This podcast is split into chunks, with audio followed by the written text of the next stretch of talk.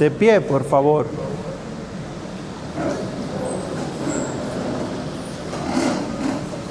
Alguien haga la oración inicial y el credo apostólico, por favor. Los católicos que quieran hablar con Dios.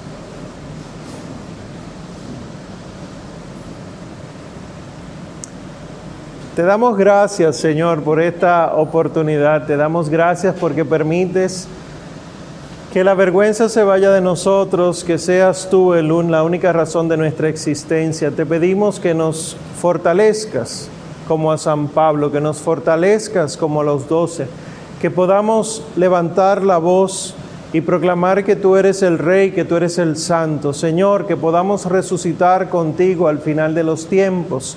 Mientras tanto te pedimos que nos permitas ir muriendo contigo, para que muriendo tu muerte podamos vivir eternamente la vida que tú has ganado para nosotros. Y a ti, Señora Santísima, Madre del Resucitado y Madre de la Resurrección, enséñanos a resucitar con Cristo, muriendo cada día más con Él.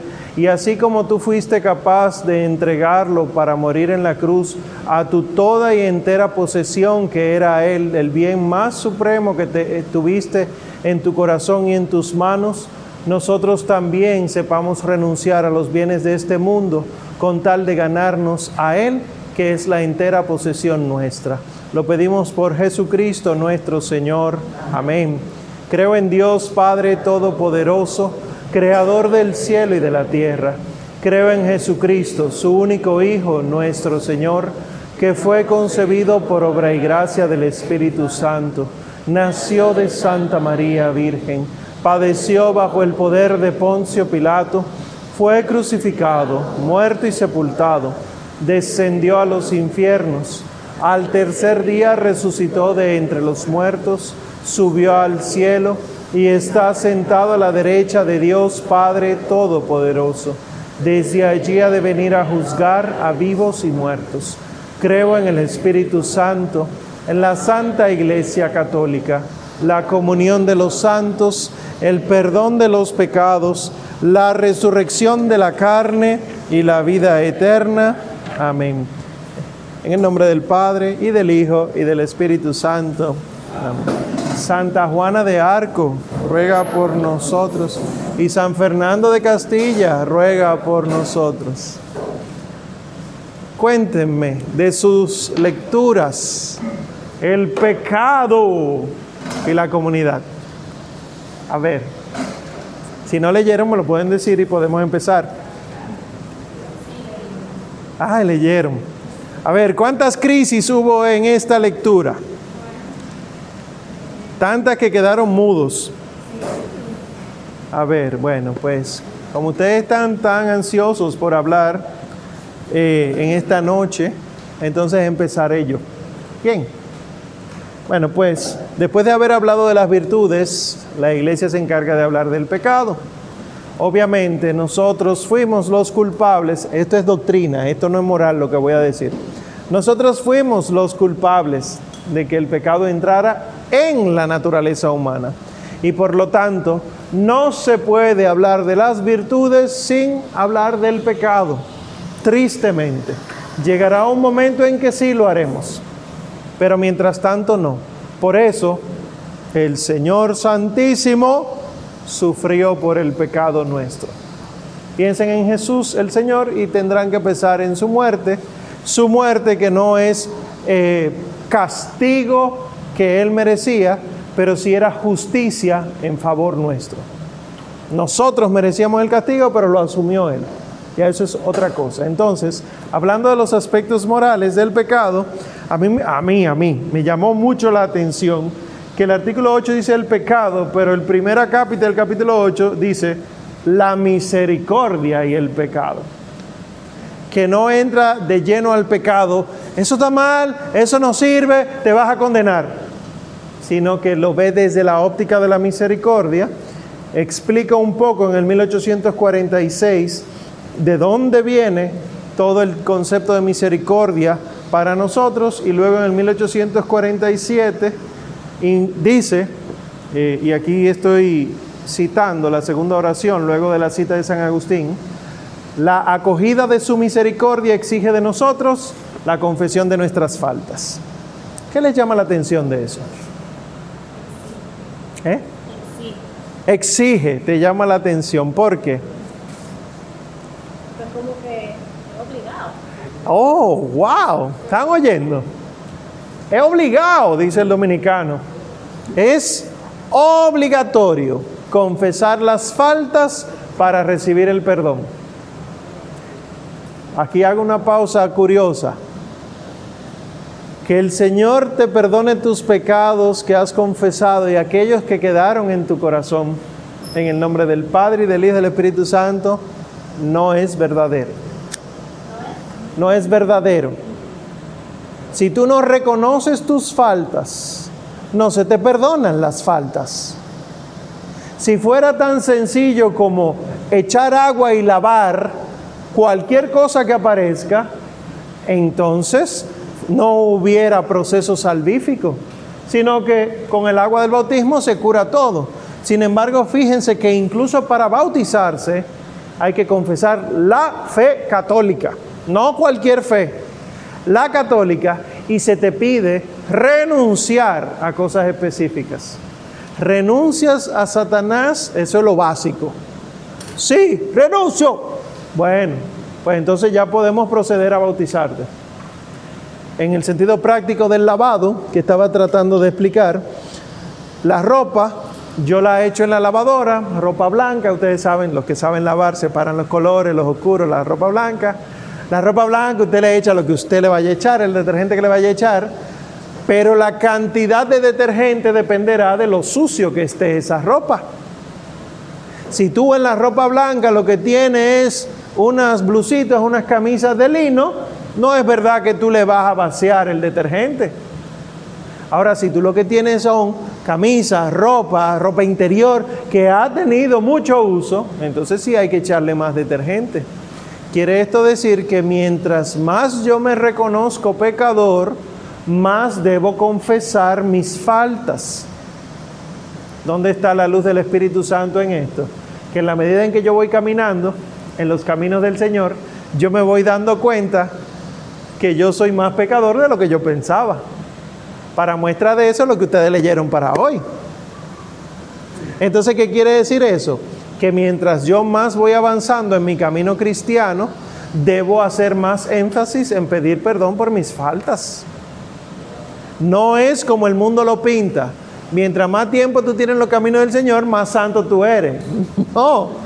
Eres santo por pura misericordia, pero es porque te vas reconociendo necesitado de Dios cada vez más y más. Bien, entonces la acogida de la misericordia de Dios exige de nosotros la confesión de nuestras faltas. Y ahí cita Primera de Juan. Si decimos no tenemos pecado, nos engañamos y la verdad no está en nosotros. Si reconocemos nuestros pecados, fiel y justo es Él para perdonarnos los pecados y purificarnos de toda injusticia.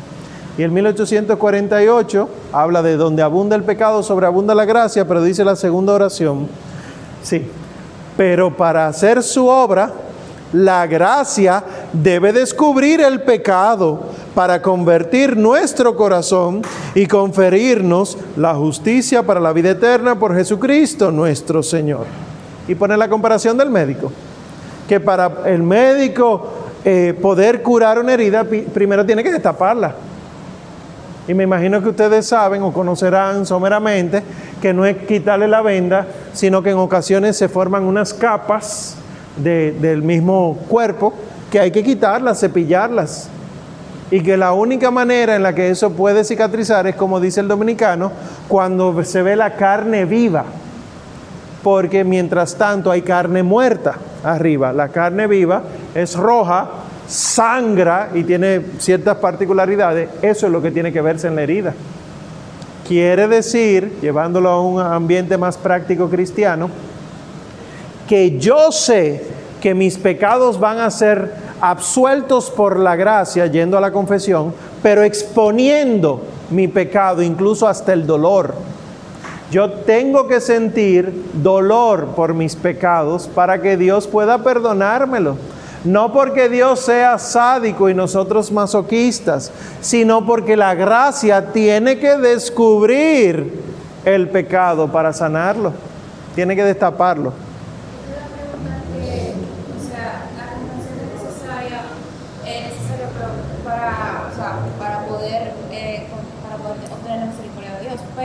¿Qué pasa con una persona que se confiesa y no se arrepiente? O sea, personas que se confiesan por costumbre, que eh, confiesan los otros pecados, ah, yo miento, yo esto, yo lo otro. Pero realmente si no hay una, un arrepentimiento de lo que han hecho, entonces ¿qué sucede? El catecismo en la parte de liturgia dice que el arrepentimiento es fundamental para que haya absolución de los pecados en la confesión. Entonces yo voy a confesarme, pero no hay arrepentimiento, la gracia del perdón no se me está dando. Por más que el Padre esté diciéndose, te perdono.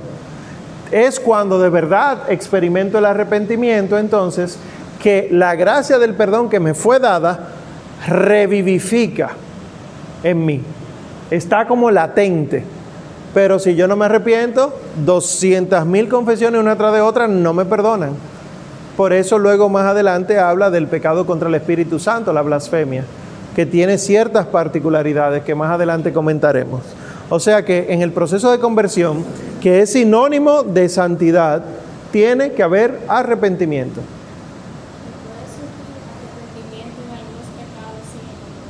¿Puede existir arrepentimiento en algunos pecados sí, en otros no? Sí, constantemente. Yo, confesándome, hace cinco años no me confesaba de los pecados que confieso ahora.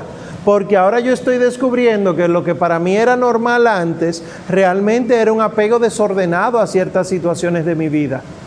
Por ejemplo, actualmente yo, Omar, estoy trabajando la vigilar mi fe. Eso es parte del catecismo, lo expresa. Porque uno se ocupa mucho de la fe, pero no se ocupa mucho de vigilar la fe. Entonces tú vas muy bien a comunidades, tú vas a la Santa Misa, tú tratas de aprenderte los signos, los gestos, las posturas, pero llega un momento que nadie sabe por qué, todo esto entre comillas, te enfrías. Ese enfriamiento, ese hacer las cosas por default, por inercia, es porque no vigilaste la fe, porque la fe estaba dándose, dándose, dándose, pero tú no estabas ocupándote de alimentarla, de mantenerla viva. ¿Cómo se mantiene la vigilancia de la fe? No puede haber un santo sin oración, no puede haber un santo sin lectura espiritual. ¿Qué hago yo con mi lectura espiritual? Cuando estoy mal, la reduzco a la palabra de Dios, que es muy buena, es lo necesario para salvarnos, pero no alimenta lo otro de mi alma. ¿Qué es lo otro? Mis aspectos humanos. Yo tengo que verlo a ustedes santos para yo saber que yo puedo ser santo. ¿Qué pasa? Que ustedes no son el mejor ejemplo ahora mismo. Entonces, hay unos hermanitos que sí son santos declarados por la iglesia, que la lectura de la vida de los santos me hace querer ser santo. Eso es lo natural. Entonces, sí, hay veces que yo confieso cosas y recibo el perdón, pero de otros no. Cuando yo esos otros no lo confieso por ignorancia, ya el catecismo habló de eso, no hay culpa grave. Ahora, si yo persisto en esa ignorancia, sabiendo que es ignorancia, ahí sí hay culpa grave. Pero es muy delicado ese tema, que más adelante lo trabaja. Bueno, entonces como ustedes quieren seguir así, sin hablar. Eh, ah, ok. Pasamos a la definición de pecado. Ah, hay algo interesante. ¿Qué hay interesante?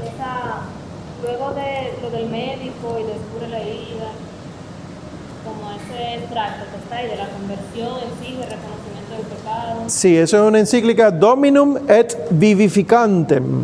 Eso es lo que significa D E V. Sí, ¿qué te llama la atención de eso? La última línea que dice, así pues, en esta convencer en lo referente al pecado, descubrimos una doble dádiva, el don de la verdad de la conciencia y el don de la certeza de la redención. El espíritu de la verdad es el paráclito. Eso es cierto. Claro, es cierto porque lo dice el catecismo, no, pero, o sea, tratando de hacer un análisis profundo, por el mero hecho de tú reconocerte pecador, tú te das cuenta que es un don de Dios. Primero, porque se ilumina tu conciencia. Cuando tú no te reconoces pecador, la conciencia está oscura.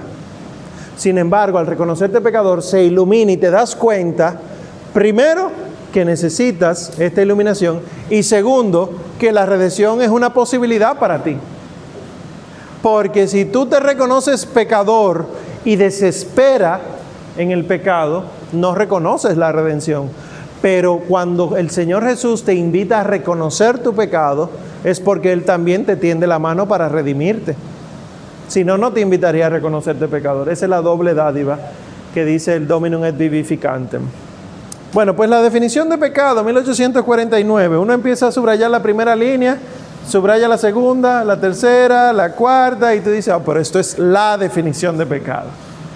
El pecado es una falta, la mayoría de nosotros decimos, contra Dios, contra la razón, la verdad, la conciencia recta. Es faltar al amor verdadero para con Dios y para con el prójimo a causa de un apego perverso a ciertos bienes. Hiere la naturaleza del hombre y atenta contra la solidaridad humana. Ha sido definido como una palabra, un acto o un deseo contrarios a la ley eterna. Pregunta de examen. ¿Qué es el pecado? y, y, y nos vamos por la definición más sencilla. Palabra de ese acto contra la ley eterna, punto. Pero yo quiero que lo entendamos. La mayoría de nosotros creemos que es pecado porque te dijeron que es pecado. Y por eso muchos decimos, oye, eh, si tú no sabías que era pecado cuando lo hiciste, no es pecado. Sí, sí es pecado, lo que no es tan grave. Más adelante lo dice el catecismo. Que muchos decimos, no, pero es que si tú no lo sabías, no te preocupes, que Dios no te lo toma en cuenta. Sí, te lo toma en cuenta. Lo que no te lo toma en cuenta igual. Eso es lo que está diciendo el catecismo. Tú sabes que yo me fui al texto recomendado de ciento once. Sí. Me pareció sumamente interesante. Lo voy a leer rapidito. Sí. El trescientos once. Dice, los ángeles y los hombres, criaturas inteligentes y libres, deben caminar hacia su destino último por elección libre y amor de preferencia. Por ello pueden desviarse por la libertad. De hecho, pecaron, y fue así como el mal moral entró en el mundo, incomparablemente más grave que el mal físico. Dios no es de ninguna manera, ni directa ni indirectamente, la causa del mal moral. ¿Cómo? A mí me encanta porque la iglesia tiene la revelación y no se equivoca la revelación. Entonces Dios no es la causa del mal. Pero Dios sí permite el mal porque nosotros metimos el mal. Ah, pues Él también es dueño de eso. Porque no hay nada por encima o fuera de Dios. Esto es misterio. Porque el mal no es de Dios. Eso lo dice aquí. Dice, sin embargo, no permite, respetando la libertad de su criatura, y misteriosamente sabe sacar de él el bien. Yo soy dueño de esta casa y a esta casa entra el que yo quiera, los hijos míos. Pero hay veces que mis hijos entran gente sin yo saberlo. Cuando yo me entero, yo puedo permitirlo. Ahora, quien sigue mandando en esta casa soy yo. Y las reglas son las mías. La casa de la creación que Dios ha hecho para nosotros ha tenido unos malos amiguitos que entramos nosotros, en, en el sentido sencillo, en el, el pecado. Dios lo permite para que aprendamos poco a poco, como buen padre que es Él. Entonces de ahí me viene la pregunta de por qué hace esa comparación del mal moral y el mal físico. Y el mal físico. El mal moral es lo que estamos nosotros estudiando ahora, el pecado. El pecado es mal moral y el mal físico viene a ser enfermedades y cualquier cosa que tiene que ver con lo biológico humano. Para nosotros estamos tan mal con respecto de la manera en que juzgamos, que para nosotros es peor que alguien esté postrado en una cama tetrapléjico a que alguien se lo esté llevando el infierno dentro de su corazón. El debate que hay ahora mismo, el, el tollo este que hay con la ideología de género, es mal físico lo que se está discutiendo, no mal moral. Y la iglesia y otras instituciones están dialogando el mal moral. Y por eso es que no nos vamos a entender. Y por eso es que tiene que haber un diálogo. Porque lo que para ti es malo, es malo. Y lo que para mí es malo, es malo. Pero cuando entramos en diálogo, tenemos que saber que hay cosas objetivas y que tú y yo no nos estamos hablando el mismo idioma. Por lo tanto, ¿cómo es posible que se obligue a una mujer a tener un muchacho después de que ella fue violada? Mal físico. No se está hablando de mal moral. Y lo que dice la iglesia y, y algunas ciencias es, es que inducirle la muerte a la criatura lo único que hace es agregar un malestar en ella. Además, y aquí viene lo del mal moral, se atenta contra la vida humana. Eso es mal moral. Y estamos uno aquí y otro aquí. Y la idea es que podamos hablar el mismo idioma, pero entendiendo que son dos cosas diferentes. No que tú y yo vamos a decir lo mismito. No, no lo vamos a decir igual. Entonces el mal moral es peor.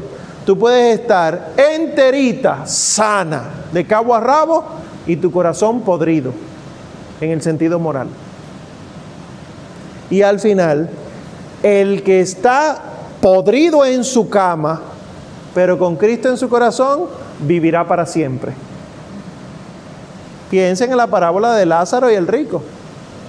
Es eso mismo.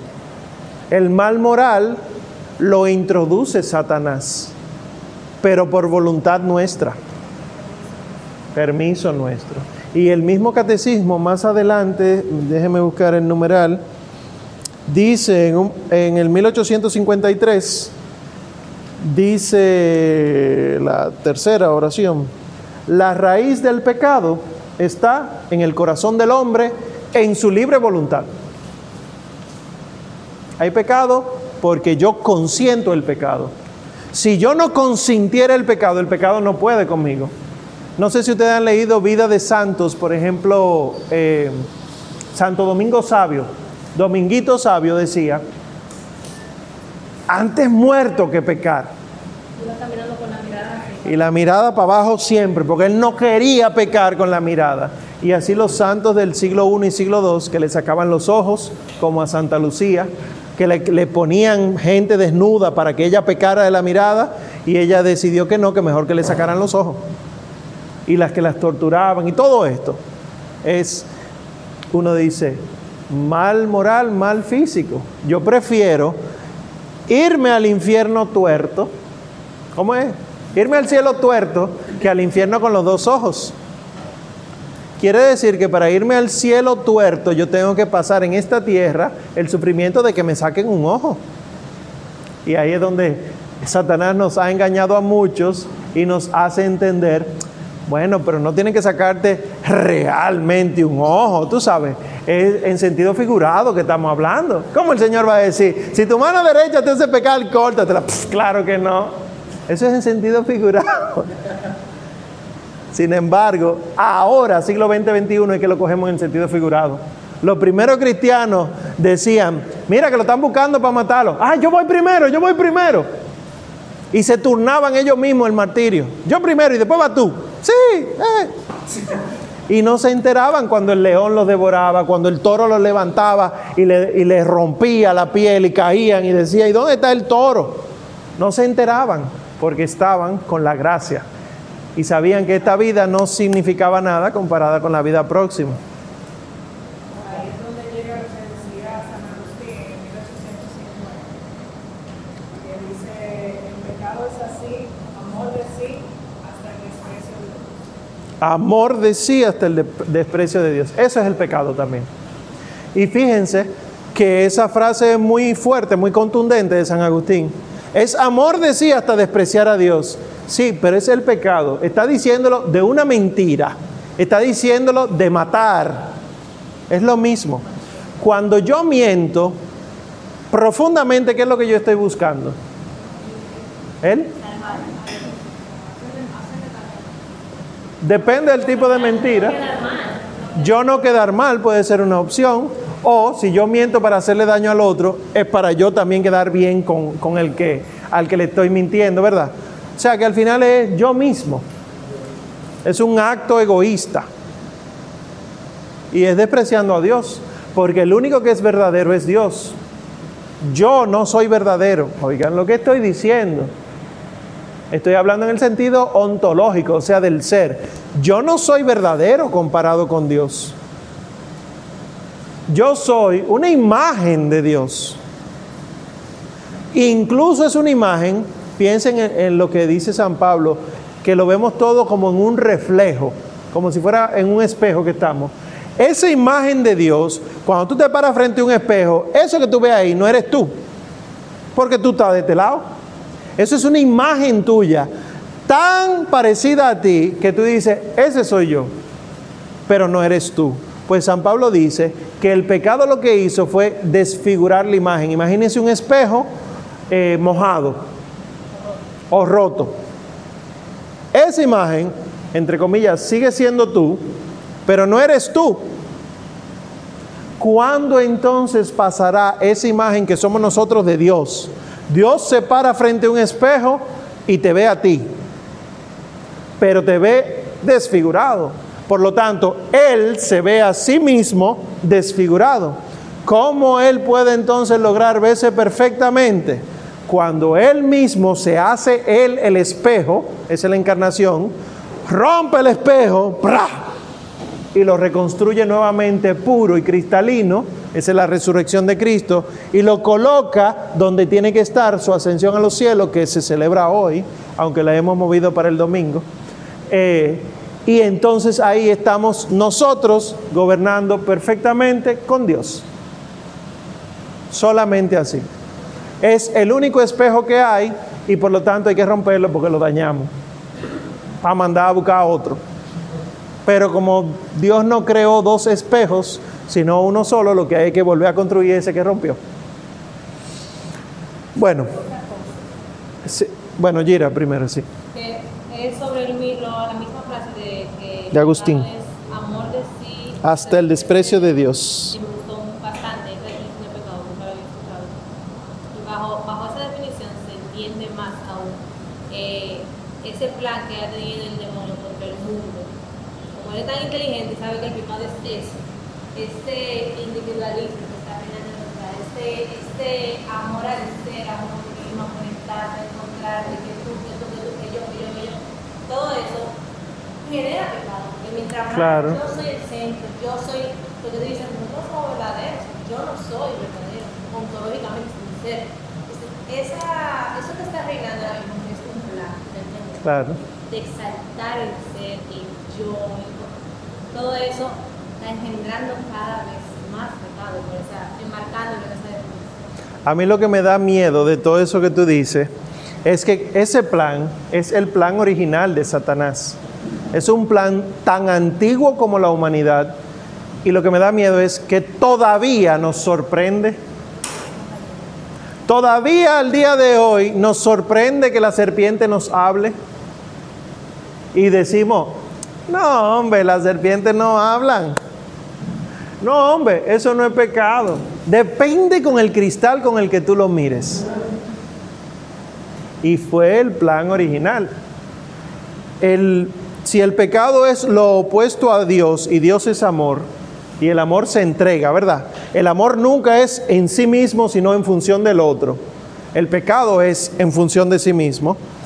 Con razón, la batalla en el cielo fue Miguel hablando del otro. ¿Quién como Dios? Pero lo que hubiera gritado Lucifer fue, ¿quién como yo?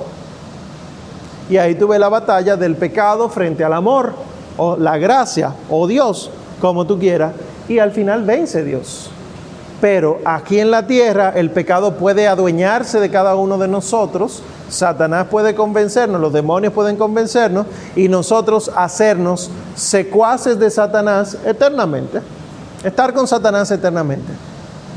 ¿Cuál es la desventaja de eso? No piense que es el tridente y el fuego, eh, el, el caldero con aceite caliente. Eso no es el problema. El problema es que yo soy imagen de Dios. Y estaré eternamente siendo maltratada la imagen de Dios en mí. quiere decir que yo del ser pasaré al no ser. Y eso es una contradicción. Es un sufrimiento del ser, lo óntico. No voy a estar sufriendo en la carne. No es la carne, el problema no es la carne. El problema es el ser mismo, cuerpo y alma. No es que va a haber mucho dolor, es que el dolor va a ser tan grande que es inexplicable porque sufres en el alma y en el cuerpo. Todo tu ser sufre. ¿Están asustados? ¿Están preocupados? ¿Tienen unas caras? Bueno, pues... Sí, sí, perdón. Que igual del trescientos once nos mandó al trescientos noventa y ocho, pero déjalo así. Ya yo lo está lo bien, está bien. Fue la última frase que dice que todo pecado será una desobediencia a Dios y una falta de confianza en su voluntad. Eso fue como que lo que más me sorprende, esa de la falta de confianza en su voluntad, porque simplemente es lo que, lo que yo había escuchado, simplemente desobediencia de Dios, pero esa falta de confianza en su voluntad, que también es muestra del pecado. Somos necios, somos necios y tenemos estructuras que nos enseñan a ser necios. Estudias y el colegio te dice, tienes que ser bueno, tú puedes, tú mismo, dale para allá. La universidad, el trabajo. Tú eres bueno cuando tú te gobiernas. Y Dios te dice, es que tú no te gobiernas. Sí, tienes que darte bueno en la profesión, pero siempre sometiéndolo a los planes de la voluntad suprema. Uno de los santos que celebramos hoy, el rey Fernando tercero, rey de Castilla en España, en su lecho de muerte, él pidió perdón a Dios en voz alta, hizo acto de contrición y rezó unas oraciones de piedad y le dijo a sus hijos, esto yo lo hago para que ustedes nunca dejen de hacer esto mientras estén vivos. Si hay alguien a quien tienen que someterse, es a Dios, que es el rey de ustedes que son reyes.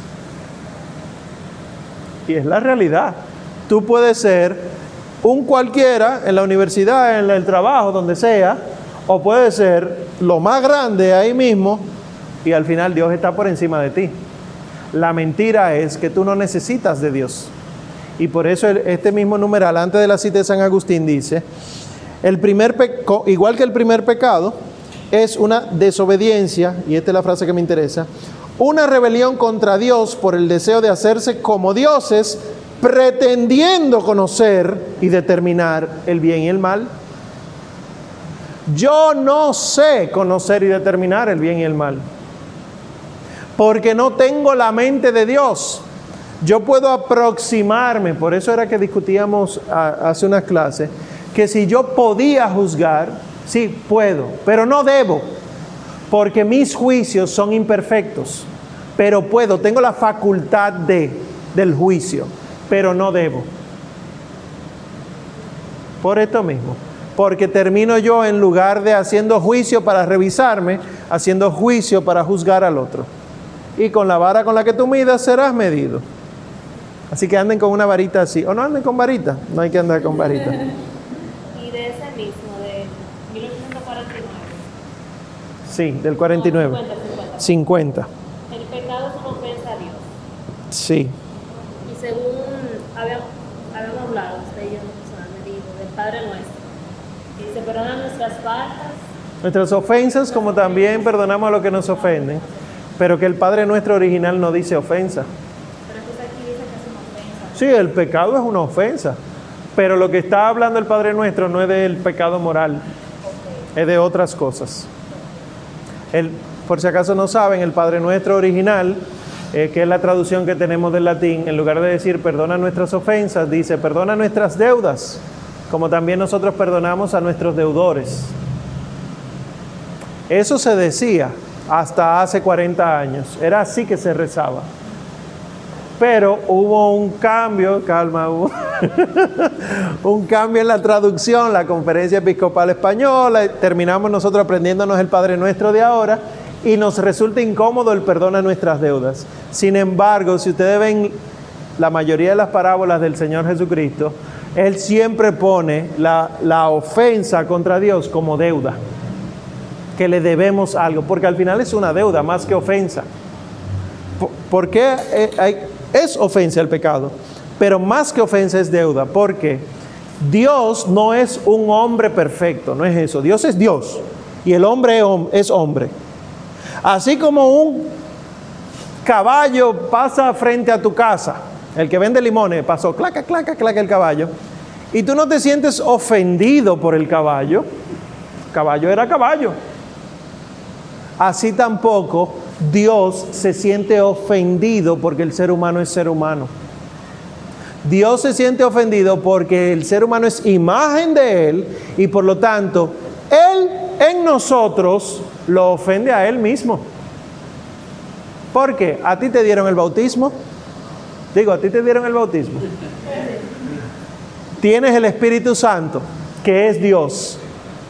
Y el Espíritu Santo, que es Dios, en ti, cuando tú pecas, tú lo pones a pecar. Y eso es pff, una contradicción, porque Dios no peca. Y tan grande contradicción es que se llama pecado.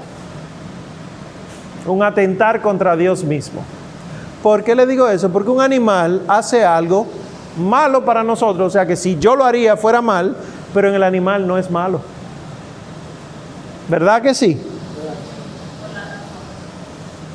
Por las razones, las intenciones, pero que son, recuerden, potencias que nosotros sí tenemos que ellos no tienen.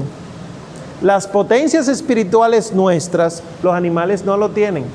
Por lo tanto, cuando un animal mata, aunque mate porque le gusta matar, por ejemplo, los felinos, ven una cosa moviéndose, ta, ta, ta, ta, lo matan y lo dejan ahí ya y siguen su camino. Aunque mate por matar, no es un mal moral en el felino. Porque él no tiene raciocinio, voluntad, libertad, conciencia, para que sea un mal moral.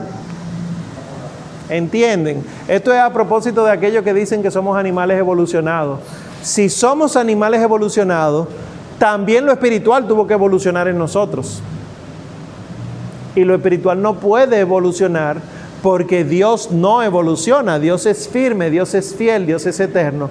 Por lo tanto, el alma no evoluciona, se perfecciona en Dios, que es otra cosa. Bien, tienen cara de crisis hoy.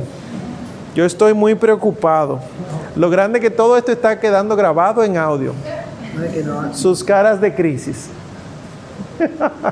Bueno, pues mil ochocientos cincuenta y dos, entonces, la diversidad de pecados. ¿Cuántos pecados hay? Uf, esa es la respuesta en el examen. Uf. Y si me dibujan un lobito, pues yo le pongo cinco puntos más. Uf. Bueno, el mil ochocientos cincuenta y dos dice, la variedad de pecados es grande. La Escritura tiene varias listas. Y aquí ponen solamente la, la lista de los Gálatas. Pero fíjense lo que dice de eso. La epístola a los Gálatas opone las obras de la carne al fruto del Espíritu. O sea, oigan esto, porque hay muchos fundamentalistas entre nosotros. Cuando San Pablo a los Gálatas pone la lista de pecados, los opone a las virtudes. Por lo tanto, si esos fueran todos los pecados, esas fueran todas las virtudes. ¿Qué pasa? Que muchos de nosotros nos embotellamos los dones del Espíritu, los carismas del Espíritu, y son doce y hay que aprendérselo porque esos son los frutos del Espíritu. No, esos son doce de los tantos frutos que da el Espíritu. ¿Qué hace San Pablo? Una lista. Una lista, como luego dice ahí, que también hacen los romanos, primera de Corintios, Efesios, primera de Timoteo, Colosenses, segunda de Timoteo. Ahora, ¿qué dice la Iglesia? mil ochocientos cincuenta y tres. Los pecados se pueden distinguir según su objeto, como en todo acto humano, o según las virtudes a las que se oponen, sea por exceso o sea por defecto, o según los mandamientos que quebrantan. Pone esas tres opciones, pero no solo esas tres. Se les puede agrupar también según se refieran a Dios, al prójimo o a sí mismo. Yo puedo pecar contra mí, contra mí mismo. Yo puedo pecar contra mí mismo. Eso es algo que no confesamos. ¿Cuál es tu pregunta? ¿Cómo? ¿Cómo yo peco contra mí mismo? Uf, todo lo que tú haces contra el prójimo, tú también te lo haces a ti en muchas ocasiones. Eh, hay muchos que, por ejemplo, nos maltratamos emocionalmente a propósito. Para yo ser la, la víctima, para yo hacerme la víctima, para, para yo hacerme la víctima, para llamar la atención. Maltrato propio, la dignidad eh, viene aplastada ahí. Igual cuando yo no respeto mi cuerpo, la gula es un pecado que se manifiesta así, pero también eh, el yo atentar de, en la comida, el exceso de ayuno, también eso haría daño. Y así entonces los pecados capitales vienen a ser también pecado contra ti mismo. La pereza, la lujuria, la ira, etcétera. Y ustedes se lo saben mejor que yo. Entonces, eh, después de decir que se pueden referir a Dios, al prójimo o a sí mismo, dice, se los puede dividir en pecados espirituales o carnales. O también en pecados de pensamiento, palabra, obra y omisión. Ahora lo que dijimos ahorita, la raíz del pecado está en el corazón del hombre, en su libre voluntad. Pecado es pecado, punto. Como sea que tú lo clasifiques, las clasificaciones son nuestras, no nos fueron dadas del cielo.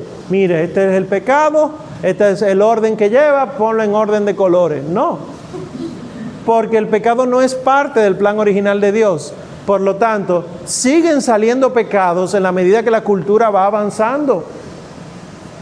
Porque es de mi voluntad libre que sale el pecado.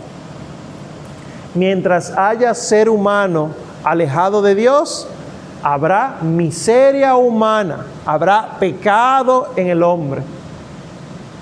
¿Qué quiere decir? ¿Cuándo terminará el pecado? No digan nunca, porque terminará.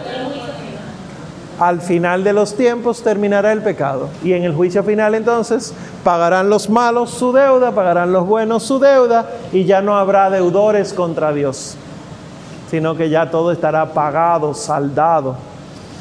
Bueno, pues a partir de la diversidad podemos hablar de la valoración de los pecados según su gravedad. Ese es en mil ochocientos cincuenta y cuatro. Esto es fundamental. Esto sí es pregunta de examen. La de ahorita no era de que, uh, no. Pregunta de examen porque es fundamental para ustedes. Mucha gente se suele preguntar antes de la confesión, ¿qué yo debo confesar? ¿Cómo yo sé si esto es pecado confesable y esto no es? Ahí está la respuesta en esa parte del catecismo. Según la gravedad, hay dos tipos de pecado, el pecado mortal y el pecado venial. Punto. Ahora la Iglesia los detalla, que no es tan sencillo como lo estoy diciendo ahora. mil ochocientos cincuenta y cinco. ¿Por qué el pecado mortal se llama mortal? Destruye la caridad en el corazón del hombre por una infracción grave de la ley de Dios. Aparta al hombre de Dios, que es su fin último y su bienaventuranza, prefiriendo un bien inferior. Se llama mortal porque mata al hombre. Y si tú físicamente mueres en pecado mortal, es para el infierno que te vas. Eso es lo que está diciendo. No. Ah, ¿qué dice el catecismo? Lo digo por ahí. A ver. Dice que como que, que no está en nosotros buscar. Ah, no, claro. Claro, se deja la misericordia de Dios. No es así. No, claro. Claro, se deja la misericordia de Dios. Pero igual lo dice. Pero la muerte eterna al infierno. Claro, eso es lo que dice. Se llama mortal porque es que tú te vas eternamente a la muerte. Claro, al final, al final la misericordia de Dios es la que sabe por qué. Yo puedo incurrir en pecado mortal, pero porque otros me conllevan a eso constantemente. Entonces hay situaciones atenuantes, que ya eso lo juzga Dios. Pero el pecado mortal es mortal porque lleva a la muerte del hombre. Mira el distanciamiento de Dios, ahí lo dice en la definición. Destruye la caridad en el corazón del hombre por una infracción grave de la ley de Dios. Aparta al hombre de Dios, que es su fin último. Si yo estoy en pecado mortal, yo no estoy con Dios. Y si muero, no estaré con Dios. Es lo que más adelante lo, lo sigue explicando. Claro, la misericordia al final hace lo que tiene que hacer. Eso es lo primero, por eso se llama mortal. Y en contraste, el pecado venial sí deja subsistir la caridad, pero la ofende y la hiere. Un pecado venial es menos grave, pero no dice que no es pecado, ¿eh? Es pecado. Entonces, mil ochocientos cincuenta y seis, el pecado mortal necesita una nueva iniciativa de la misericordia de Dios y una conversión del corazón que se realiza ordinariamente en el marco del sacramento de la reconciliación. Eso. El pecado mortal necesita una nueva iniciativa de la misericordia de Dios. ¿Cómo así? Se te dio la misericordia, pero por el pecado mortal tú la rechazaste. Entonces Dios tiene que otra vez ofrecerte la misericordia. Nosotros cada vez que pecamos ponemos a Dios a hacer un trabajo que ya Él hizo. Y uno dice, no, pero Él es Dios, Él está constantemente dando la misericordia. No, no es así. Porque Dios es Dios. Dios no es un dispensador que está echando chorro ahí. ¡Chua! Y cuando tú cruzas, te mojas. Y cuando tú te... No. Dios es personal. Es de tres personas. Y por lo tanto, Dios te da a ti lo que tú necesitas para salvarte. ¿Qué pasa? Que ya te lo dio. La última vez que te confesaste, ya te lo dio. Te dio su misericordia. Y te dijo, bienvenido. Y tú de camino para allá a abrazarlo dijiste, no. Y te fuiste.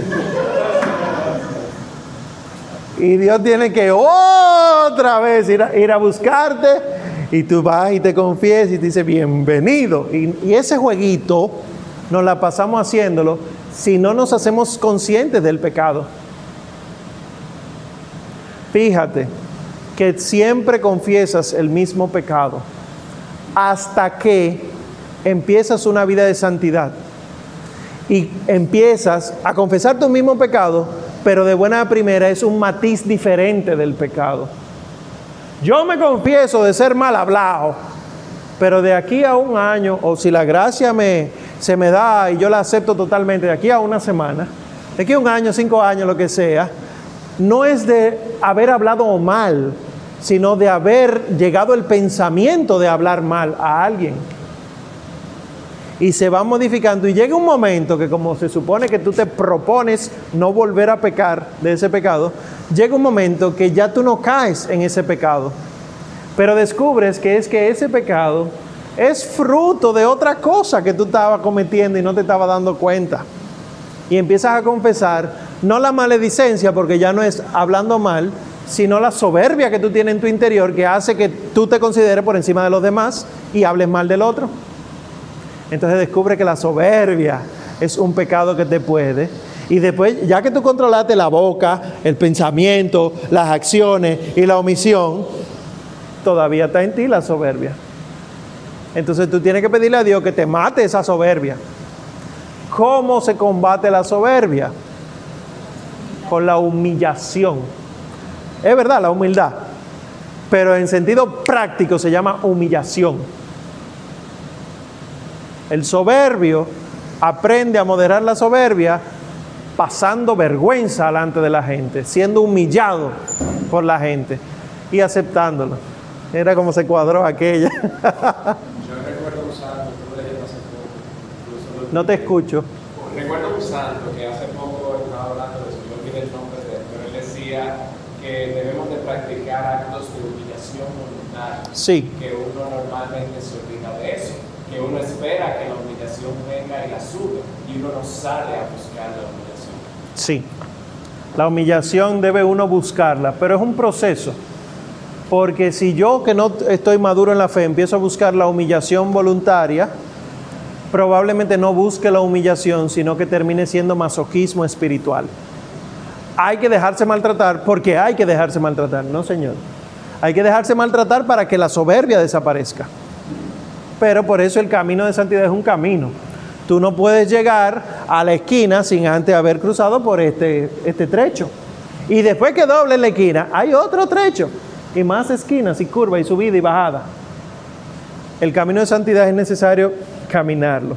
Bueno, pues Eh, dice Santo Tomás de Aquino, ahí mismo, de, en ese numeral, en la Suma Teológica, en la Suma Teológica, cuando la voluntad se dirige a una cosa de suyo contraria a la caridad por la que estamos ordenados al fin último, ¿entendieron eso? Okay. Cuando la voluntad nuestra, cuando mi voluntad se dirige a una cosa que de por sí es contraria al amor al que Dios me, me ordenó que me dirigiera. Eso es lo que está diciendo. El pecado, por su objeto mismo, tiene por qué ser mortal. Si mi voluntad busca algo malo, obviamente mi pecado es mortal. Porque yo sé que es malo y lo estoy buscando. Eso es lo que dice Santo Tomás ahí al principio. Y luego dice, sea contra el amor de Dios, como la blasfemia, el perjurio, etcétera, o contra el amor del prójimo, como el homicidio, el adulterio. En cambio, cuando la voluntad del pecador se dirige a veces a una cosa que contiene en sí un desorden, pero que sin embargo no es contraria al amor de Dios y del prójimo, y aquí da ejemplos, por si acaso se pierden, como una palabra ociosa, decir disparate. Es eso, palabras ociosas es decir disparate, o sea, ah, no se me ocurre, eh, eh, el guau, guau, guau este que estaba hace poco, eh, que no, no es solo eso, ajá, el que es lo que es guau, guau, guau, no sé, no sé usarlo, discúlpame. Eh, pero... palabras ociosas, el que cosas que no te llevan para bien. Eh, una risa superflua, dice aquí Santo Tomás. ¿Cómo así? Una risa que no sale verdaderamente de la alegría, sino de... Hola, ¿cómo está? ¿Cómo así? ¿Cómo está? ¿Tú no te sientes feliz o sí? ¿Por qué sonríes? Oh, oh.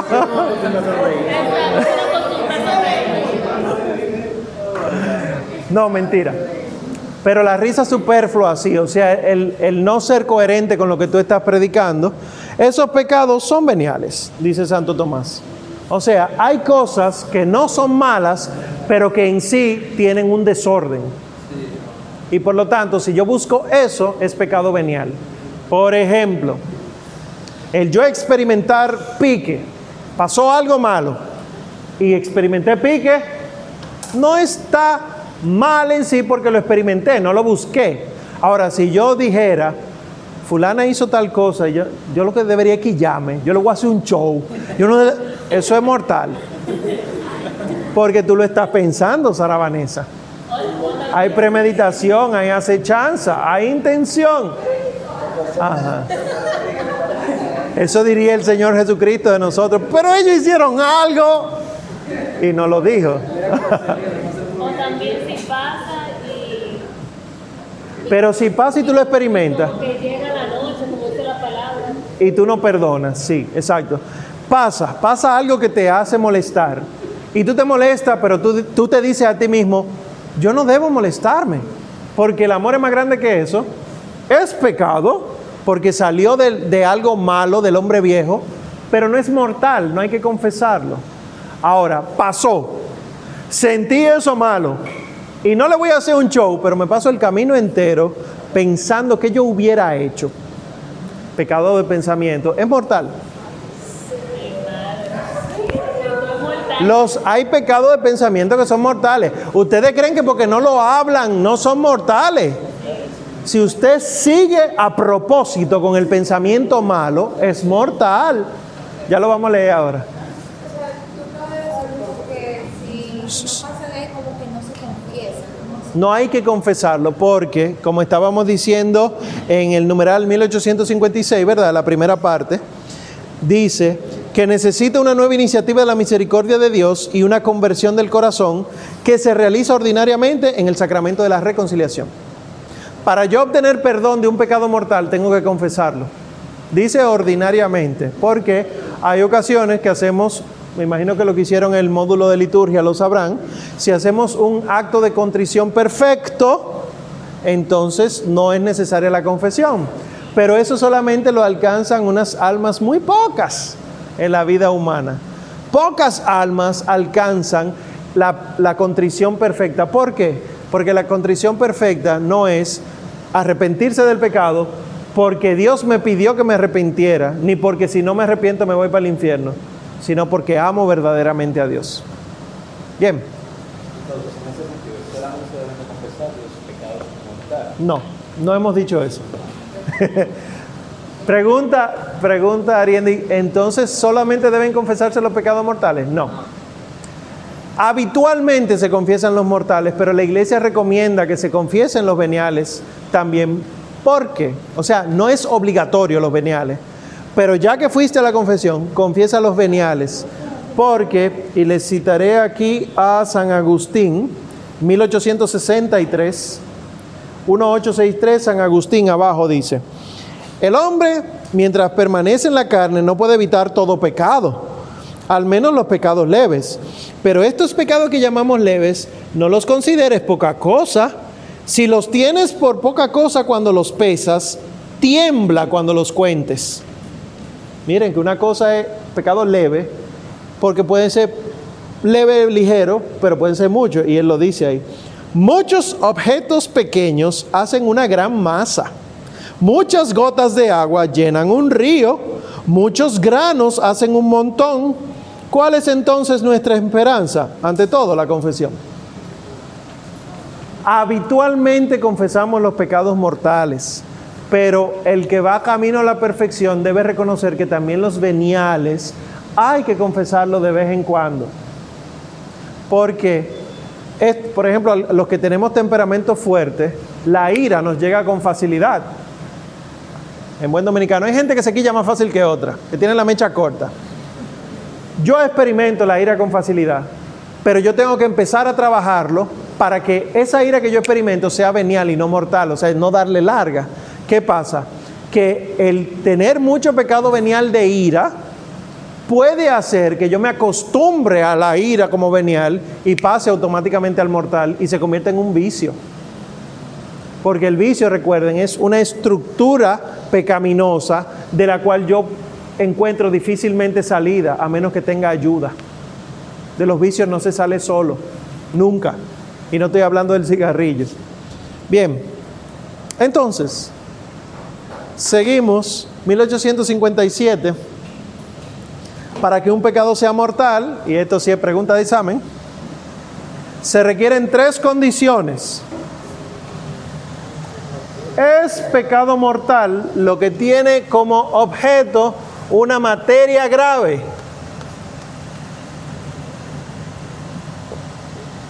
Y que además es cometido con pleno conocimiento y deliberado consentimiento. Para que entiendan más fácilmente. Es malo, tú sabes que es malo y quieres hacerlo. ¿Qué es materia grave? Eso lo define el numeral siguiente. Los diez mandamientos. Tú quebrantas uno de los diez mandamientos de la ley de Dios y es materia grave.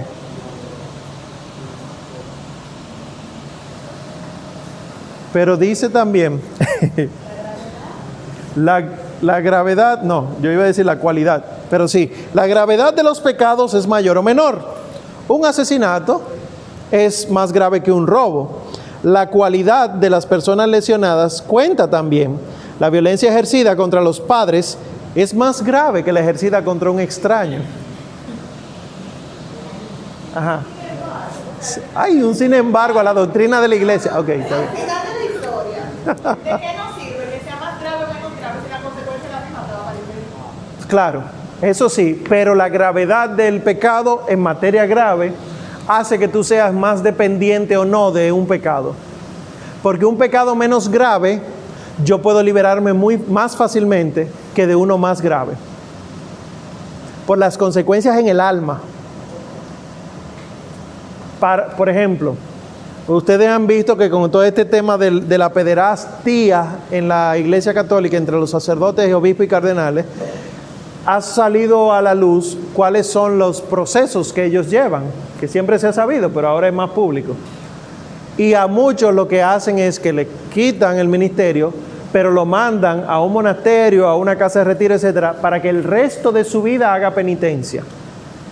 Es porque la pederastía es considerado pecado gravísimo en la iglesia. Yo puedo mentir, que es pecado grave, porque es contra uno de los mandamientos de Dios, y ser un cura mentiroso, y las consecuencias en mi alma no son tan graves que ser un cura pederasta que haya abusado de un solo muchachito, por las consecuencias en el alma. Entonces, sí, nos vamos para el infierno, pero no es así, nadie lo ha descrito jamás en la vida, pero pudiéramos comparar lo que algunos tendrán V I P en el infierno y otros no. Otros tendrán grada o platinum. No, lo voy a acercar más. Nadie sabe. Pero sí, al final es la condena del infierno, ciertamente. Entonces, mire, materia aquí. Grave. Mat lo Ajá. Que lo quiero reconocimiento. Que, que sé que es pecado, exactamente. Y elijo hacerlo. Si ustedes se fijan, en cierto modo es difícil cometer pecado mortal, porque yo tengo que saberlo. Nada más son diez cosas que yo tengo que quebrantar. Me quedan muchísimas otras cosas, pero yo quebranto esa. Además, yo tengo que saber que es pecado y además yo quiero hacerlo. Es difícil y aún así lo hacemos a cada rato. ¿Por qué? Lo que Satanás destruyó en nosotros fue el conocimiento, la razón y la voluntad, el consentimiento. Como Satanás rompe estas dos cosas en nosotros, estas dos cosas suelen tender al mal. Y dice San Pablo, hago el mal que no quiero hacer y no hago el bien que quiero. Habla de la voluntad y del obrar. Es a esto que se refiere. Que te oigan aquí, este lado. Que entonces las personas que se forman, las expertas no van a cometer pecados mortales, porque la población de grave no lo conoce y no decide nada. Claro, claro. El que, el que se forma, pero no aquí, por ejemplo, sino el que va conociendo de Dios, ese tipo de formación, formación integral, espiritual, la santidad, va a cometer cada vez más pecados mortales, pero como es camino de la santidad y se está dejando auxiliar por la gracia, cada vez menos va a cometerlos. Va a ser consciente de que hay muchos más, pero se reconocerá necesitado de la gracia, y por eso es que los santos empiezan a ser santos aquí. Por eso es que tú encuentras un San Pío de Pietrelcina que te conoce los pecados antes de tú confesarlos. Por eso es que tú encuentras a una Santa Margarita María de la Cauca que caía en éxtasis. Porque la santidad empieza aquí. Pero ¿qué es la santidad? No es yo flotar, que hay santos que han flotado. Pero la santidad no es flotar. La santidad es tener la certeza de que hay un ser supremo, que yo llamo Dios, que puede hacerme flotar si es su voluntad para salvarlo a todos. Por lo tanto, no es yo flotar, es que todos se salven porque yo me dejo usar por Dios.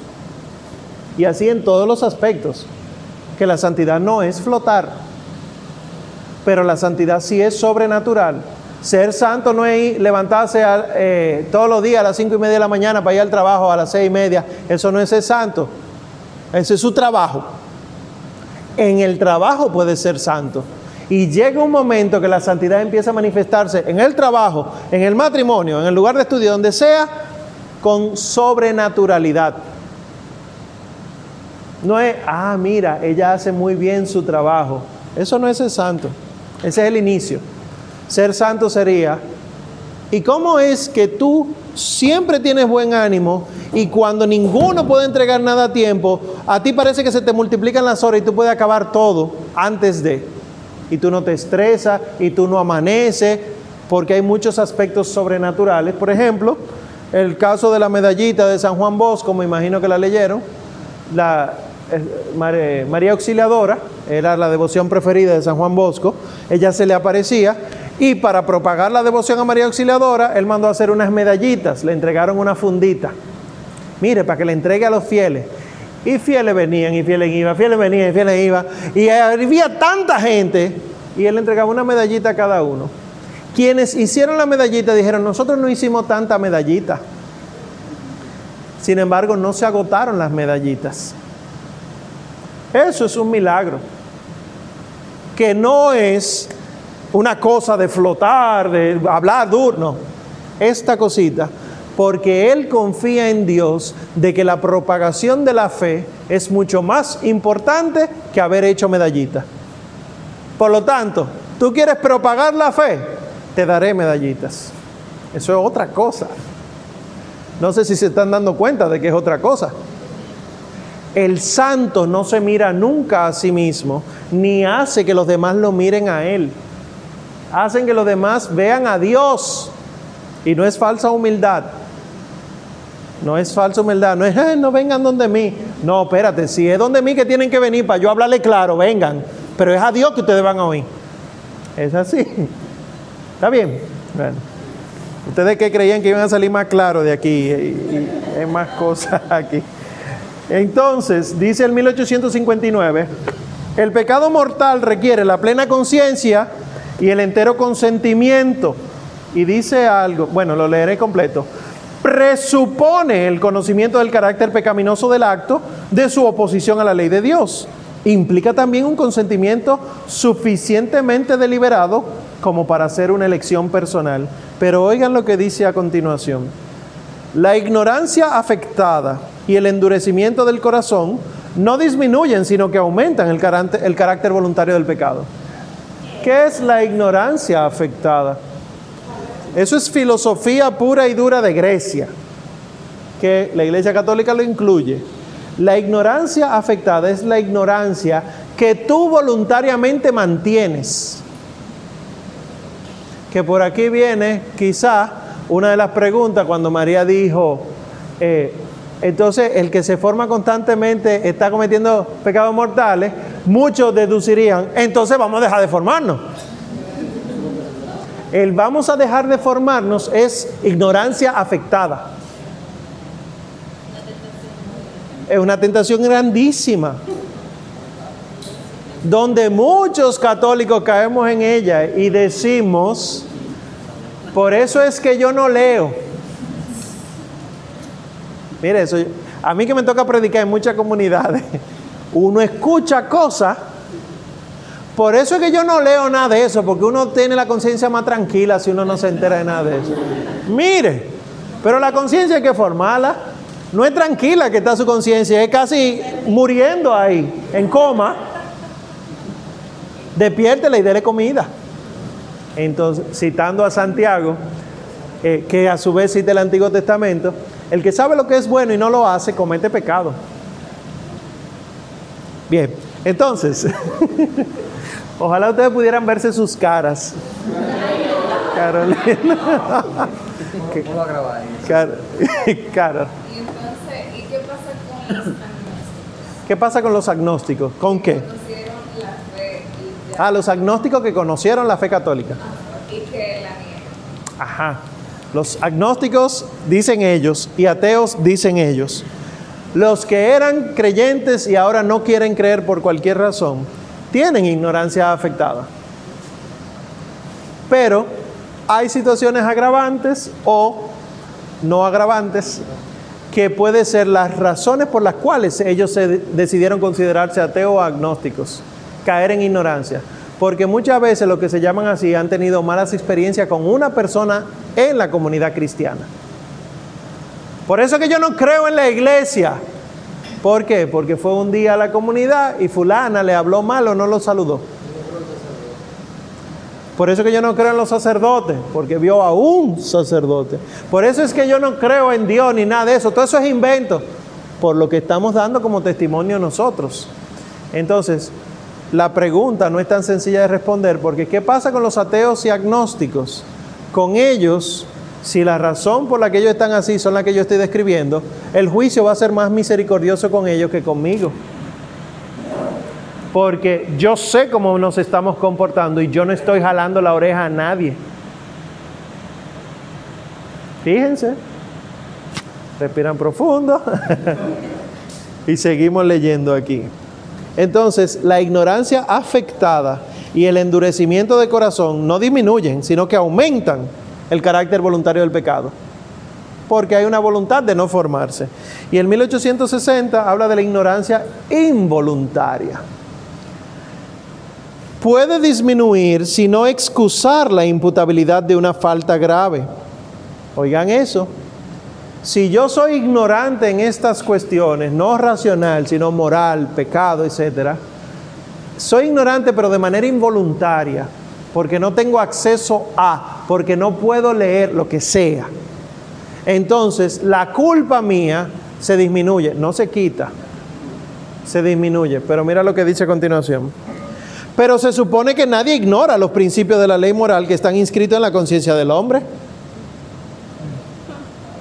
Claro, si están en la conciencia, todo el mundazo sabe lo bueno y lo malo. No hay que decirte, no mates cuando tú eres un niño. Mira, papi, A, E, I, O, U, no mates a tu prójimo. Rojo, mo- morado, azul y amarillo. No te dicen que matar es malo. Tú aprendes a matar en el proceso como algo no malo. Pero a ti no te informan la maldad de matar, por ejemplo, como una norma fuera de ti. Es normal preservarte y preservar a otros. Por eso, perdón, por eso, los niños son, los niños chiquitos, celosos con sus padres. Y hay pugnas, papá y mamá, y ya los psicólogos hablarán otra cosa. Eh, porque hay un sentido de preservación, de lo mío que me ayuda, pero también de mí mismo, que necesito de eso para ayudarme. Pues se supone que nadie ignora estos principios. ¿Y qué pasa entonces con el niño musulmán que lo querían matar? Aquí no lo dice esta parte, pero es ignorancia involuntaria. El niño musulmán o protestante, el que, el que no es cristiano, totalmente. ¿Qué pasa con él? Ha sido criado en ese ambiente, es la, entre comillas, verdad que conoce, por lo tanto la imputabilidad es menor. ¿Qué es la imputabilidad? En el juicio final solamente habrá un juicio, un juez, una verdad que se va a defender. Tú puedes ser musulmán, budista, taoísta, sintoísta, lo que sea, y es el juicio con el Dios de Jesucristo.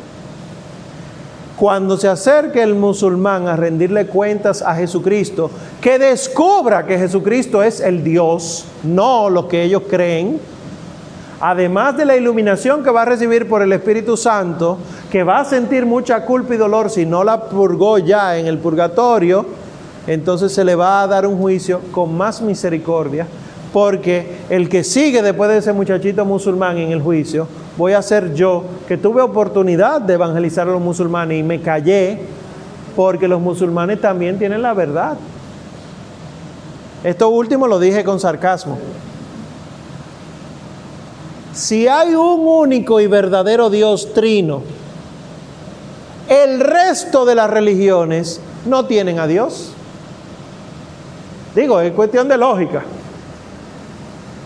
El movimiento actual de, la, de lo interreligioso y el ecumenismo está partiendo de la idea fundamental de que todo el mundo tiene la verdad. Si todo el mundo tiene la verdad, el camino, la verdad y la vida es una verdad. Es una manera de entender la verdad. Y por lo tanto, nuestro Señor Jesucristo no es la verdad. ¿Entienden dónde nos metemos con eso? Claro, algunos no tenemos acceso a musulmanes para evangelizarlos. No se sientan demasiado mal por los musulmanes. Siéntanse mal por aquellos que tú sabes que tú deberías decirles, mire, no me ofenda así a Jesucristo. Porque también hasta en eso fallamos. Si Jesucristo es Dios y hablar mal de Dios es quebrantar uno de los mandamientos de Dios, por lo tanto es materia grave, aunque el otro no lo sepa, yo sí lo sé. Y dice el catecismo, esto es hacia el final, pero Dios mío, es que ustedes hablan tanto siempre. Dice el catecismo en el mil ochocientos sesenta y ocho, uno ocho seis ocho. El pecado es un acto personal, pero nosotros tenemos una responsabilidad en los pecados cometidos por otros cuando cooperamos con, en ellos de cuatro maneras: o participamos directa y voluntariamente, o ordenándolos, aconsejándolos, alabándolos o aprobando los pecados de los demás, o no revelando el pecado de los demás o no impidiéndolo cuando se tiene la obligación de hacerlo, o protegiendo a los que hacen el mal. Y así como digo musulmanes, agnósticos, etcétera, puedo hablar de los homosexuales y amanerados. Afeminados es que dice la Sagrada Escritura. Cuando yo consiento la actitud del homosexual sin corregirlo, porque no es que tú te pares con un altoparlante y digas, pecador, sodomita, te vas para el infierno. No. Pero no aprobarle su conducta quiere decir ponerle la cosa clara. Mira, yo soy tu amigo, pero yo no apruebo que tú hagas eso. Por esto, esto, esto, esto. Si es eso último, vas bien, porque ya has anunciado la verdad. Ahora, si tú, ay no, yo no abro la boca para uno no meterse en lío, es mejor llevar la fiesta en paz.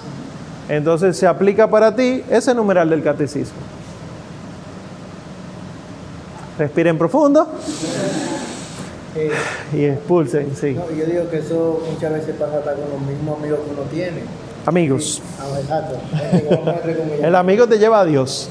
Exacto, entonces, hablando de eso, amigos muy pocos, sigue.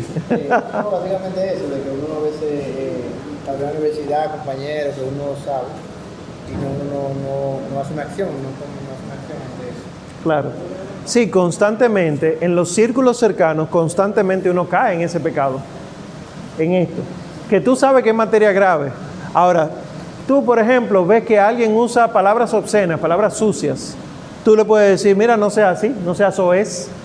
No sea como. Soez. Yo... Aprendan palabras nuevas. Pero es un tema de conversación, soez. Mira, soez, tú lo estás insultando y corrigiéndolo. Soez es vulgar en el hablar. Bueno, seguimos leyendo entonces. Los impulsos del mismo mil ochocientos sesenta. Los impulsos de la sensibilidad, las pasiones, esto es lo que decíamos, la ira que surge espontáneamente, ¿verdad? mil ochocientos sesenta, después de, la, de presuponer eh, lo que está inscrito en la conciencia del hombre. Los impulsos de la sensibilidad, las pasiones, pueden igualmente reducir el carácter voluntario y libre de la falta, lo mismo que las presiones exteriores o los trastornos patológicos. El pecado más grave es el que se comete por malicia, por elección deliberada del mal. Si yo sé que es pecado y voluntariamente lo busco, tengo muchas opciones, pero quiero esa, ese pecado es gravísimo. Que es por eso que la pederastía es tan grave. Porque para llegar a la relación sexual de un adulto con un niño, sin el consentimiento del niño, pasan muchas cosas. Desde la mente y el corazón del pederasta hasta el acto como tal. Hay que procurar ambiente solitario, eh, ir lavándole poco a poco la mente a la, a la personita, al niño, etcétera. O sea, hay muchas cosas. Quiere decir que el camino que se está buscando, se sabe que es un camino malo, pero deliberadamente se está buscando. Es por eso que es tan grave, desde el punto de vista moral. Y dice el mil ochocientos sesenta y uno, eh, hablando del pecado mortal, ¿verdad? La segunda oración. El pecado mortal entraña la pérdida de la caridad y la privación de la gracia santificante, es decir, el estado de gracia. Si no es rescatado por el arrepentimiento y el perdón de Dios, causa la exclusión del reino de Cristo y la muerte eterna del infierno, Gira. Ahí que está. De modo que nuestra libertad tiene el poder de hacer elecciones para siempre, sin retorno. Sin embargo, aunque podamos, la facultad, ¿verdad?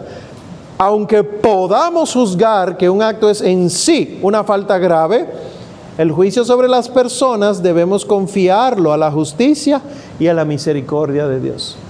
Quiere decir, yo no puedo decirle a ustedes cuál se fue para el infierno, se está yendo para el infierno, pero sí debo decirle a ustedes, se pueden ir para el infierno. O sea, no como invitación, sino... Sí, eso no es invitación, te puedes ir al infierno. No, sino que es probable que te vayas al infierno. Ey, ustedes son malos. Después de esta clase vamos a pedirle a un sacerdote que venga a confesar aquí a ustedes todos. Y a mí también. mil ochocientos sesenta y dos, entonces, el pecado venial, miren qué fácil es. El pecado venial es el que no es mortal, punto. Pero aquí lo explica mejor que eso. Dice, se comete un pecado venial cuando no se observa en una materia leve la medida prescrita por la ley moral. O cuando se desobedece la ley moral en materia grave, pero sin pleno conocimiento o sin entero consentimiento. Lo segundo es, yo sé que es pecado, pero yo no tuve de otra. Entonces, ese pecado es venial. Pero lo primero que dice es que en lugar de ser contra una materia grave, es contra una materia leve. Quiere decir algo que sea malo, pero que no esté en los mandamientos de Dios. ¿Cómo qué? Piensen ustedes. Las malas palabras, por ejemplo. Es pecado. Es pecado venial, pero es pecado. Y recuerden que se puede acumular. sesenta y tres, mil ochocientos sesenta y tres. ¿Qué hace el pecado venial? Debilita la caridad. Entraña un afecto desordenado a bienes creados. Impide el progreso del alma en el ejercicio de las virtudes y la práctica del bien moral. Y merece penas temporales. Tiene consecuencias temporales. Entonces, no crean que porque una mentirita ya pueden alcanzar el cielo. No. La mentirita, la mala palabrita, te frena la santidad. No te quita la gracia santificante, pero sí te la frena. Impide que la gracia siga actuando. ¿Entienden eso? Por lo tanto, parecería lógico que si la iglesia quiere que tú seas santo, cada vez que celebra un sacramento, te invita primero a pedir perdón por tus faltas. Es solo lógico. Hay que pedir perdón por las faltas antes de acceder a un sacramento. El famoso acto penitencial, por ejemplo, de la liturgia eucarística. Es necesario, claro, con conciencia, porque decirlo mecánicamente no te quita la falta. Tú tienes que hacer conciencia de que tienes pecado y pides perdón a Dios. Y entonces, dice el mil ochocientos, digo, sigue diciendo ese mismo numeral, el pecado venial deliberado y que permanece sin arrepentimiento, nos dispone poco a poco a cometer el pecado mortal. Ah, claro, el catecismo lo dice clarito. El sesenta y cuatro, mil ochocientos sesenta y cuatro dice, eh, todo pecado y blasfemia será perdonado a los hombres, pero la blasfemia contra el Espíritu no será perdonada. No hay límites para la misericordia de Dios, pero quien se niega deliberadamente a acoger la misericordia de Dios mediante el arrepentimiento, rechaza el perdón de sus pecados y la salvación ofrecida por el Espíritu Santo. Esa es la blasfemia contra el Espíritu Santo. Rechazar la salvación. Que el catecismo lo deja ahí. Pero antes de este catecismo existieron otros catecismos y le voy a citar el catecismo de San Pío X que dice... En el numeral novecientos sesenta y cinco. Catecismo de San Pío X. Eso es un papa. Numeral novecientos sesenta y cinco. Pueden buscar ese catecismo. Está gratis en internet. ¿Cuáles son los pecados contra el Espíritu Santo? Y él dice, son seis. Oiga, ¿cuáles son? La desesperación de salvarse. Cuando tú crees que por los pecados que tú has cometido no te salvarás, estás faltando contra Dios, porque Dios es más grande que tu pecado. Entonces, como tú crees que no te salvarás, no hay nada que se pueda hacer para tú salvarte, no te salvas. Esto es interesante, ¿eh? Segundo, la presunción de salvarse sin merecimientos. No importa lo que yo haga, Dios me ama y me va a salvar. Y por lo tanto, no te confiesas porque ya Él te salva. Eso es blasfemar contra el Espíritu Santo. Te cierras a la salvación. Sal- la presunción de salvarse sin merecimientos. Tercero, la impugnación de la verdad conocida. Tú sabes cuál es la verdad, pero no te interesa. Tengo que buscarlo en el diccionario eso. El conocer. El conocer la verdad. Digo, si tú quieres que lo busque, lo busco ahora. Pero puedes buscarlo tú ahora mismo. El saber cuál es la verdad, pero no te interesa conocerla. Obviamente, no te salvas. Cuarto, la envidia o pesar por la gracia ajena. Cuando tú sientes envidia porque el otro ha recibido la gracia, tú rechazas la gracia que tú estás recibiendo, porque te parece mejor la del otro. Por lo tanto, la gracia que tú tienes, que es gratis, por eso se llama gracia, y Dios te la dio a ti, porque Él sabe que esa es la gracia que tú necesitas para salvarte, no la del otro, y tú la rechazas porque prefieres la del otro, no te salvas.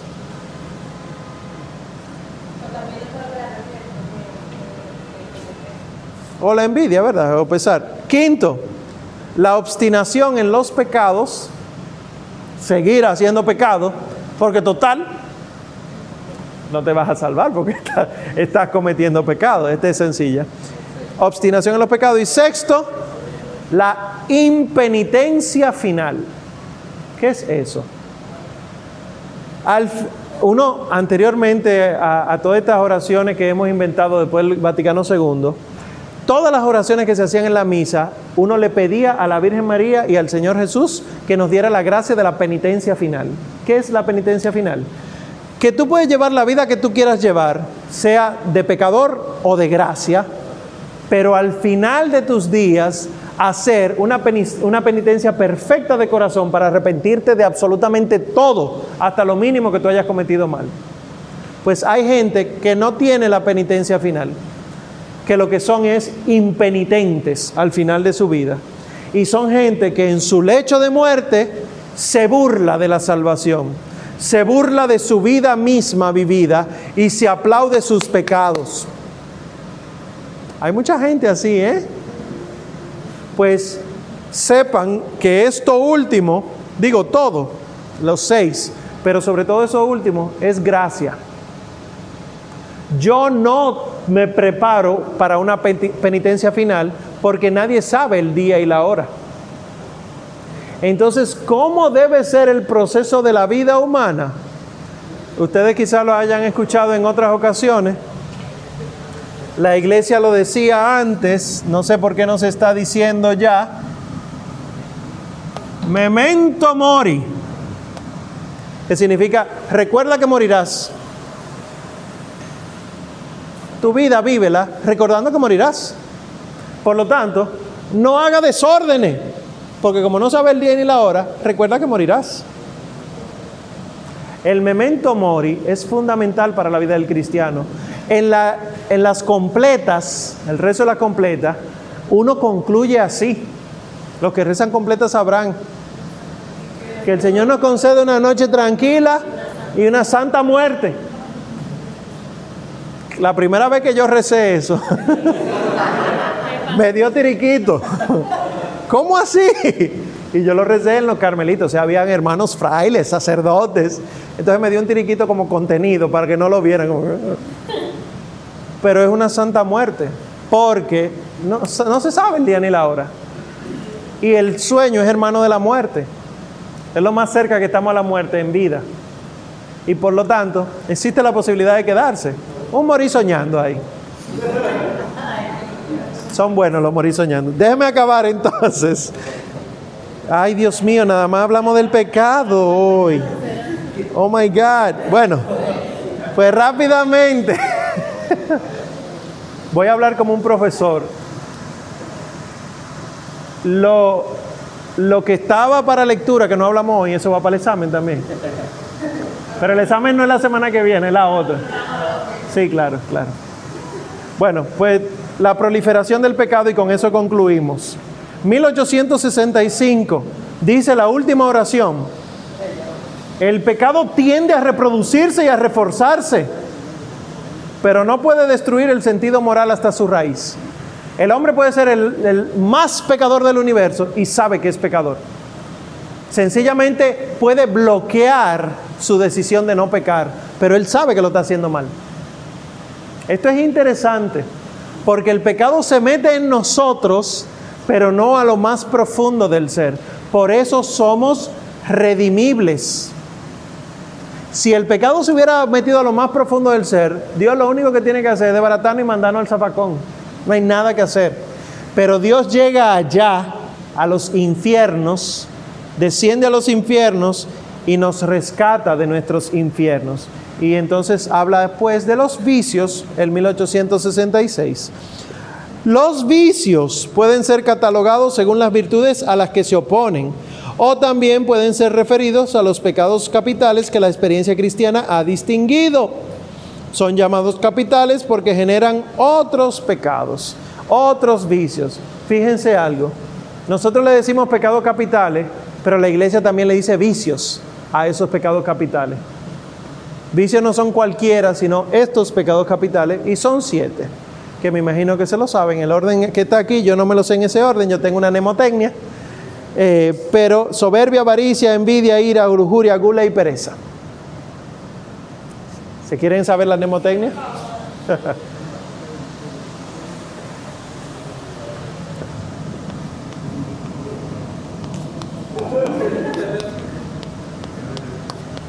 Pliegas. Pereza, lujuria, ira, envidia, gula, avaricia y soberbia son los siete pecados capitales, los vicios grandes del ser humano, que destruyen al ser humano hasta lo más profundo y generan más pecados, pliegas. Es una mnemotecnia, no tiene nada que ver con el pecado, son pliegas. Aunque si no vamos a profundizar, se meten en los pliegues del alma. Bueno, pero no. Pues, mil ochocientos sesenta y siete dice que hay pecados que claman al cielo. Pues miren, anteriormente la iglesia consideraba que había pecados que claman al cielo. Digo, sigue considerándolos, pero digo que los enumeraba, los enumeraba. El mismo catecismo de San Pío X, pero en el sesenta y siete, novecientos sesenta y siete, dice: ¿cuáles son los pecados que dicen clamar al cielo?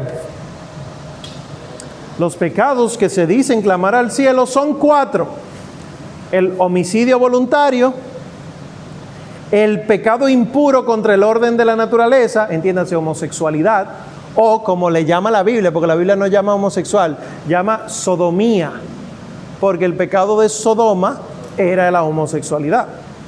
El homicidio voluntario, el pecado impuro contra el orden de la naturaleza, la opresión del pobre y la defraudación o retención injusta del jornal del trabajador. Retenerle el dinero al que merece su paga es un pecado que clama al cielo, que entonces en el catecismo los enumera a partir de la Biblia, porque salen de la Biblia. La sangre de Abel, homicidio voluntario. El pecado de los sodomitas, homosexualidad. El clamor del pueblo oprimido en Egipto, la opresión. El lamento extranjero de la viuda y del huérfano, que es también la opresión, y la injusticia para con el asalariado, retener el jornal. Bien, no es pregunta de examen esos cuatro, pero sí es bueno que lo entiendan. Y ya hablamos del sesenta y ocho, pues concluimos con el mil ochocientos sesenta y nueve. En la segunda oración dice: los pecados provocan situaciones sociales e instituciones contrarias a la bondad divina. Las estructuras de pecado son expresión y efecto de los pecados personales. ¿Qué quiere decir eso? Que los pecados o, y los demonios que se encargan de darnos los pecados se mueven de una manera tan astuta que hace que nuestros pecados se conviertan en instituciones. Y tenemos tiendas de alcohol, por ejemplo. Y tenemos los, los métodos de anticoncepción y especializaciones médicas en ese ambiente. Y así sucesivamente. Que sea una institución no le quita la calidad de pecado. Entonces viene la pregunta muy personal, ¿y si yo trabajo en una de esas instituciones? El católico tiene que estar en discernimiento correcto constantemente.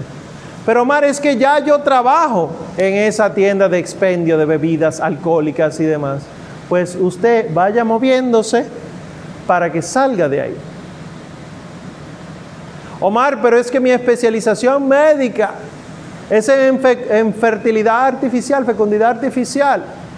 Bueno, pues vaya moviéndose para que vaya dedicándose a otra cosa.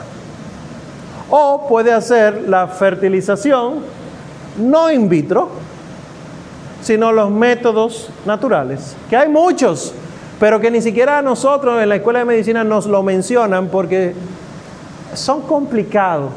Hay que estar pendiente de cómo la mujer funciona, de cómo el hombre funciona, qué, se puede, qué puede ayudar las relaciones sexuales, porque lo otro es más fácil.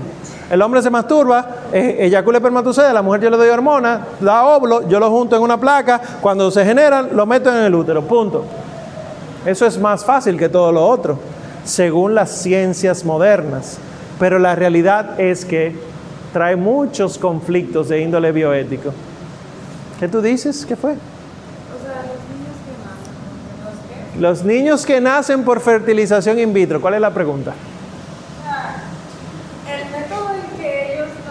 Ajá. Es, no, es, no es el establecido por, por la ley de Dios. Por la ley de Dios, entonces no pasa nada. ¿O? ¿Cuál es la pregunta? No entiendo la verdad. Son personas, pero estamos obligando a Dios a darle a un alma a cada uno de ellos.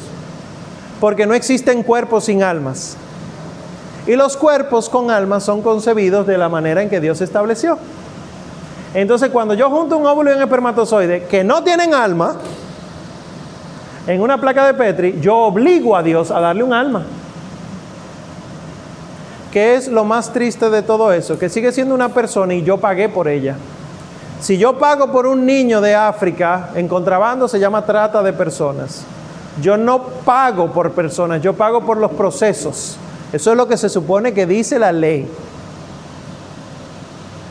Por eso mismo, por ejemplo, en las donaciones de órganos, de tejidos, uno no paga por el órgano y los tejidos, uno paga por los procesos, porque el valor de un órgano o un tejido es inconmensurable. ¿Cuánto vale un corazón de un hombre? Corazón, la bomba. ¿Cuánto vale un riñón? Vale tanto que no hay manera de pagarlo, entonces se pagan los procesos. ¿Qué pasa? Que, bueno, pero yo estoy pagando el proceso de obtener un niño, sí, pero se obtiene un niño, no un órgano o un tejido. Se obtiene una persona, no un pedazo. Trae como conflicto profundísimo de índole bioético, jurídico, de índole moral, de índole social, de índole antropológico, de índole biológico y así sucesivamente. Que no es la, la clase de hoy. Bueno, pues miren. Yo trato también de, el tema de, de si se salvan. Exacto, como que el niño nació de un pecado. Sí. La fornicación también es pecado y los niños son concebidos en fornicación. Ahora, la vida siempre es un bien. Ya nos, cuando nosotros hablemos ya de, en la parte de bioética, nos vamos a meter en eso. En temas de bioética del inicio de la vida, del final de la vida. Porque la vida humana siempre es un bien, aunque haya sido concebida dentro del mismísimo pecado grave. Fornicación, adulterio, fertilización in vitro, etcétera. La vida es un don. Ahora, lo que trae consigo para las personas que hicieron eso es otra cosa. Pero ese niño no tiene la culpa de haber sido concebido así. Que es lo, el, el mismo argumento que utilizamos nosotros para las violaciones, para los embarazos no deseados. Que la culpa no la tiene el que la está pagando. Bien, pues dejémoslo ahí. Para entonces la semana que viene concluimos con la comunidad, que es breve. Y lo que sigue a continuación en su programa, que ustedes lo van a revisar en su programa porque yo no traje el mío. La participación en la justicia social, que son los numerales mil ochocientos noventa y siete al mil novecientos cuarenta y ocho, o sea, cincuenta numerales. Recuerden que todo eso va para el examen. Así que si están teniendo dudas, escuchen los audios nuevamente que están en su disposición en Mixcloud y vengan con preguntas a la clase, que hay preguntas muy interesantes, pero hay otros que nunca han abierto la boca. ¿Está bien? Espero que, que estén entendiendo. Eh, profe, ¿qué va a salir en el examen? No va a salir nada que no hayamos dado. Dicen los profesores siempre, siempre. No, pero si ustedes son astutos y han apuntado cuando yo digo pregunta de examen, esas van a salir. Están los audios en internet, búsquenlo ahí, escúchenlo ahí, sean astutos. ¿Está bien? Y si Dios quiere, el día del examen, y ustedes acaban temprano, podemos irnos a comer algo juntos. No lo paga la escuela. Lo pagan ustedes, pero podemos compartir, porque yo sé que uno que otro se ha quedado con deseo de compartir. Bueno, pues vamos a concluir entonces. De pie, por favor. Recuerden, los que tienen deudas, pedirle a Dios que le libere la deuda, pero a Sara Vanessa se le paga la deuda de la escuela. Igual cualquier duda. Bueno, pues en el nombre del Padre y del Hijo y del Espíritu Santo. Amén. Bendito seas, Señor, porque solamente en ti está puesto nuestro amor y nuestra esperanza. Bendito seas porque sabemos que, aunque el pecado nos puede, tu gracia sobreabunda.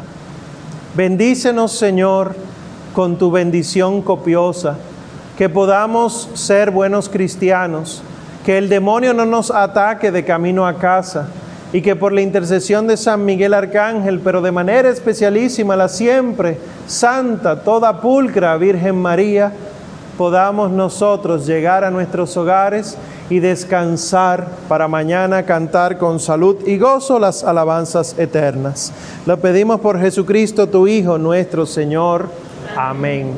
El Señor nos bendiga, nos guarde de todo mal y nos lleve a la vida eterna. Amén.